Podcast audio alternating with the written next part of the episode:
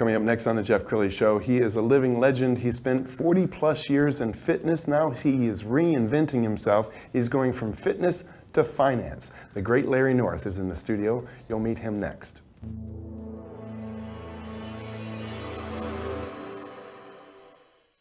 Many are predicting that the worst is yet to come, which is unfortunate, said one person here.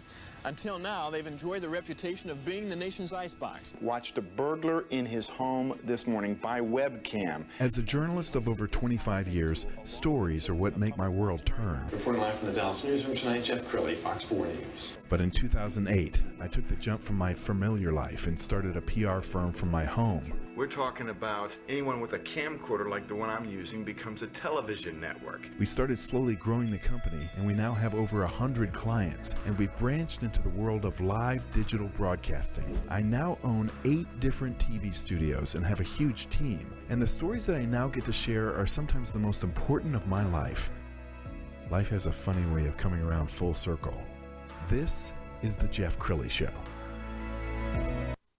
I got to Dallas in 92 and Larry North was already a legend. I would bump into him in the hallways of Channel 4 back in the early 90s and of course have followed his career uh, ever since. And now he is reinventing himself. Uh, Larry North in studio, Satori Capital. Thanks for coming on the show. It's my pleasure, Jeff. You know, the, the word legend seems like I think of Michael Jordan. I think of Tom Brady. I don't sort of put myself in that category, but if if, you, if you're going to put me there, I'll, I'll, I'll, graciously accept it. Wow. Well, I know, uh, I just kind of like this is your life, Larry North. Um, tell us about the early days of building the Larry North brand. Well, I, we, it's, it's, it's, we probably don't have the whole time to do that, but I'll give you the Reader's Digest version. So basically, uh, God, I have to almost start from, from an earlier place before I even ended up in Dallas. Long story short, my, my mom, my brothers, who were five at the time, I was about to turn 16 we were needing to start a new life. My, my dad had his, his problems in terms of in and out of prison, compulsive gambler, and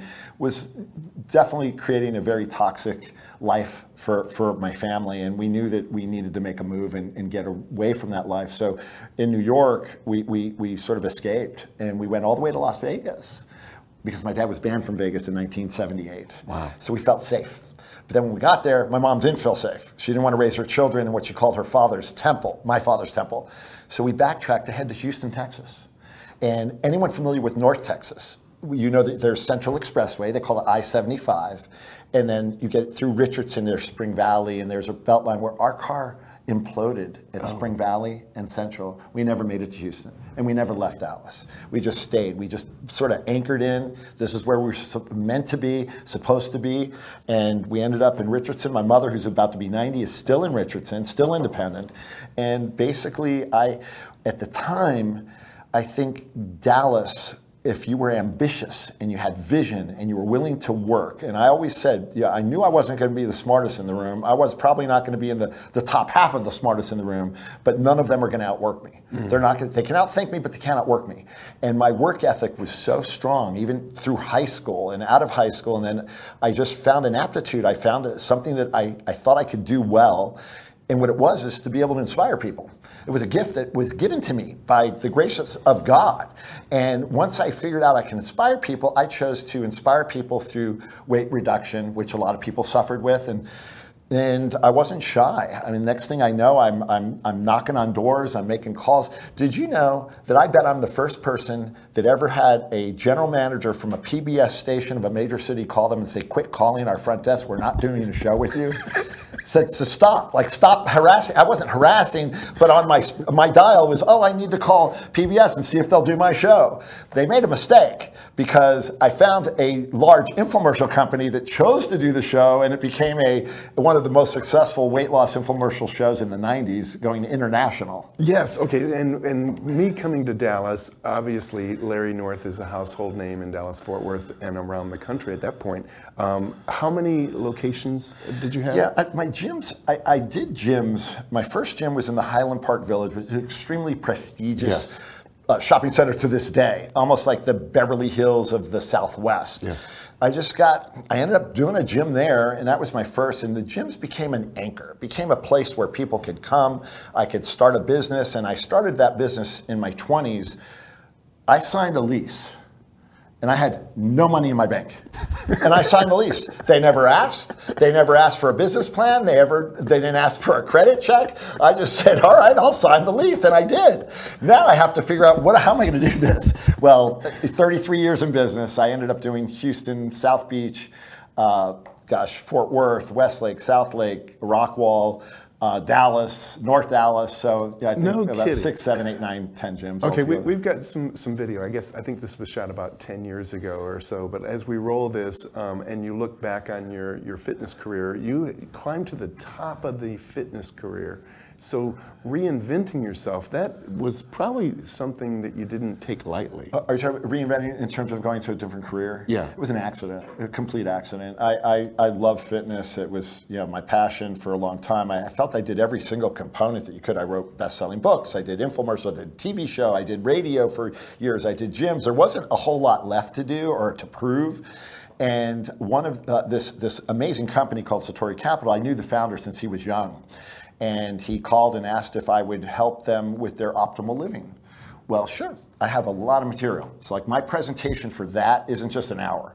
Like you have to give me a whole half day, maybe a whole day. Sure. And in between each segment of information, my wife Brenda, who you met recently, Uh, did a guided meditation to sort of sink in that information. It just it turned out really well. And next thing I know, they're saying, "Hey, can we commission you and your wife to come once a month to each office, Dallas and Fort Worth?" Which I did. Then I started making some introductions. I like I, I, I was paying attention. I listened. I, this platform. I, I mean, I count reps. I don't do investments. Like I don't I don't I don't manage your money, and nor would I want to. But I, I didn't manage my own money, so I always had someone else do that. And one thing led to another. I introduced my brother to the firm. My brother did invest. Uh, next thing I know, we're investing, and next thing I know, some of those introductions turned to be extraordinarily meaningful. Then I started to understand private equity as a business owner. So uh, most people, not, yeah, I would say most people that get into private equity, master's degrees from major universities and business degrees, but not necessarily in business. So having been in business for so long, plus being in Dallas, being in Highland Park, I could list a like a host of high-level, extraordinarily well-known, respected, multi-billionaire businesses of leaders, both men and women, that influenced me. Mm. So, so I felt like, wow, th- finding companies to buy would really suit me really well.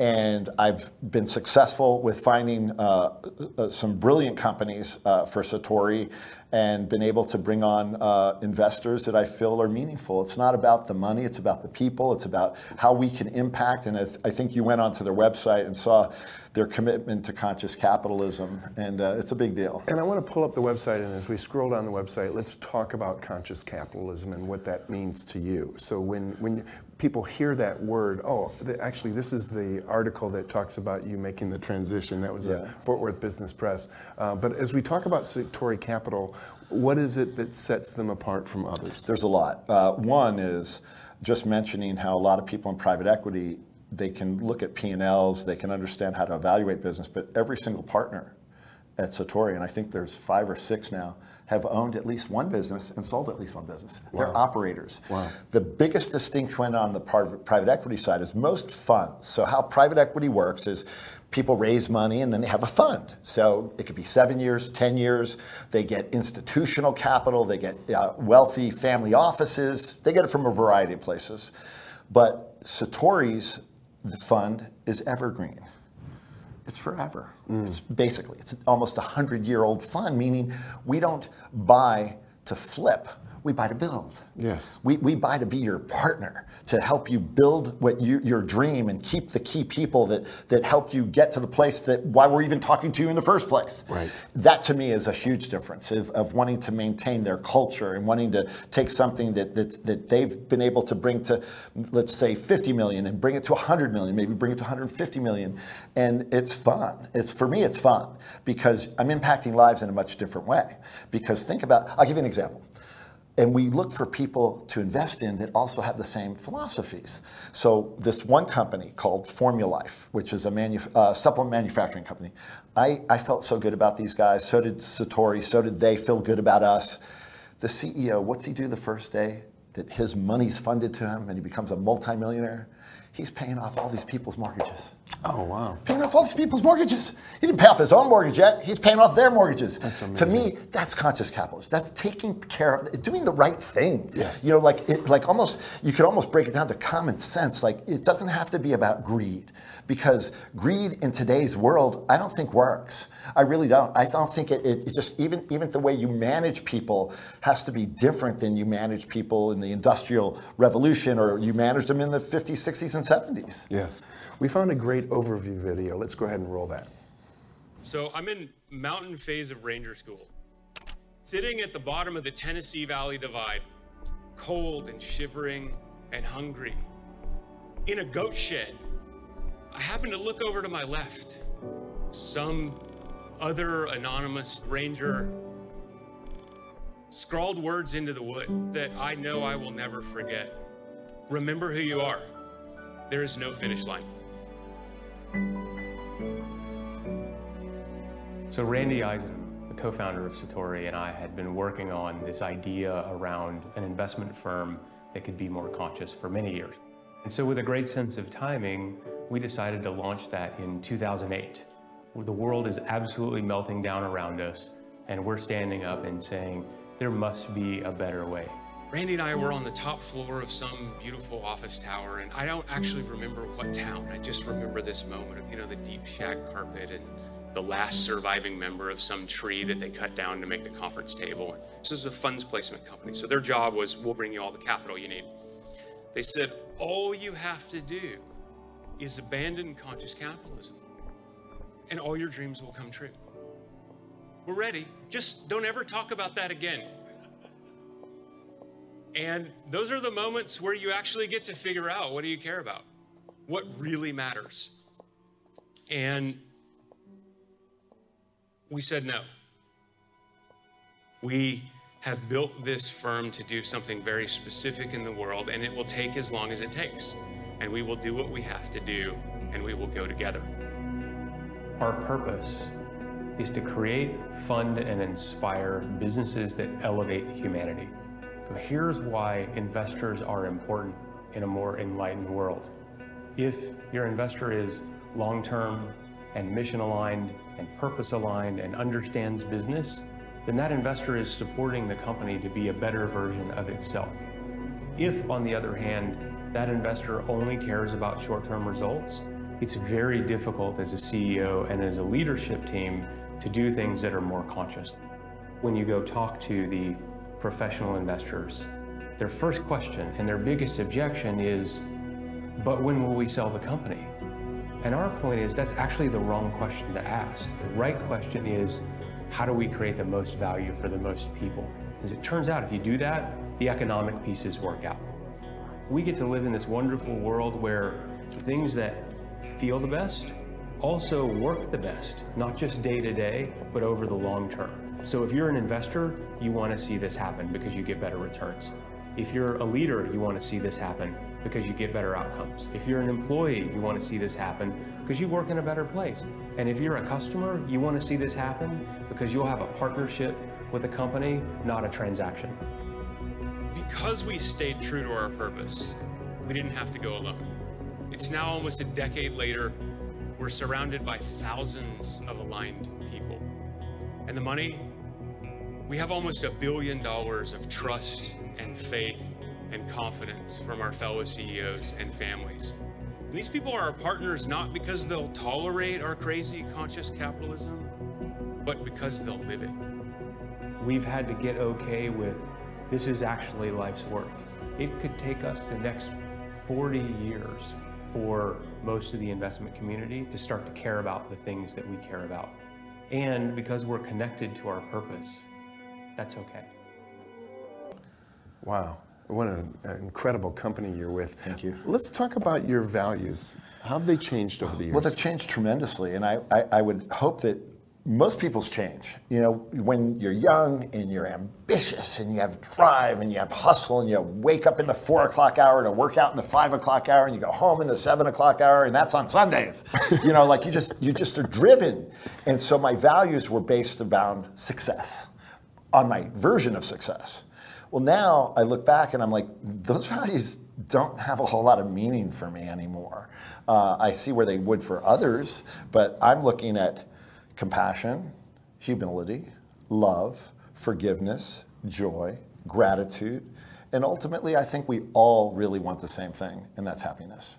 So that's what drives me. Is is that's what fulfills me. That's what what what, what wakes me up in the morning. Is is what's in my heart, and uh, I I just feel very grateful, very fortunate that I've had a a good life and continuing to have a good life. Wow, that's a great way to end this show. We're also going to leave with the website, which is satoricapital.com. Uh, the great Larry North. Thanks for coming on the show. Thank you, my friend.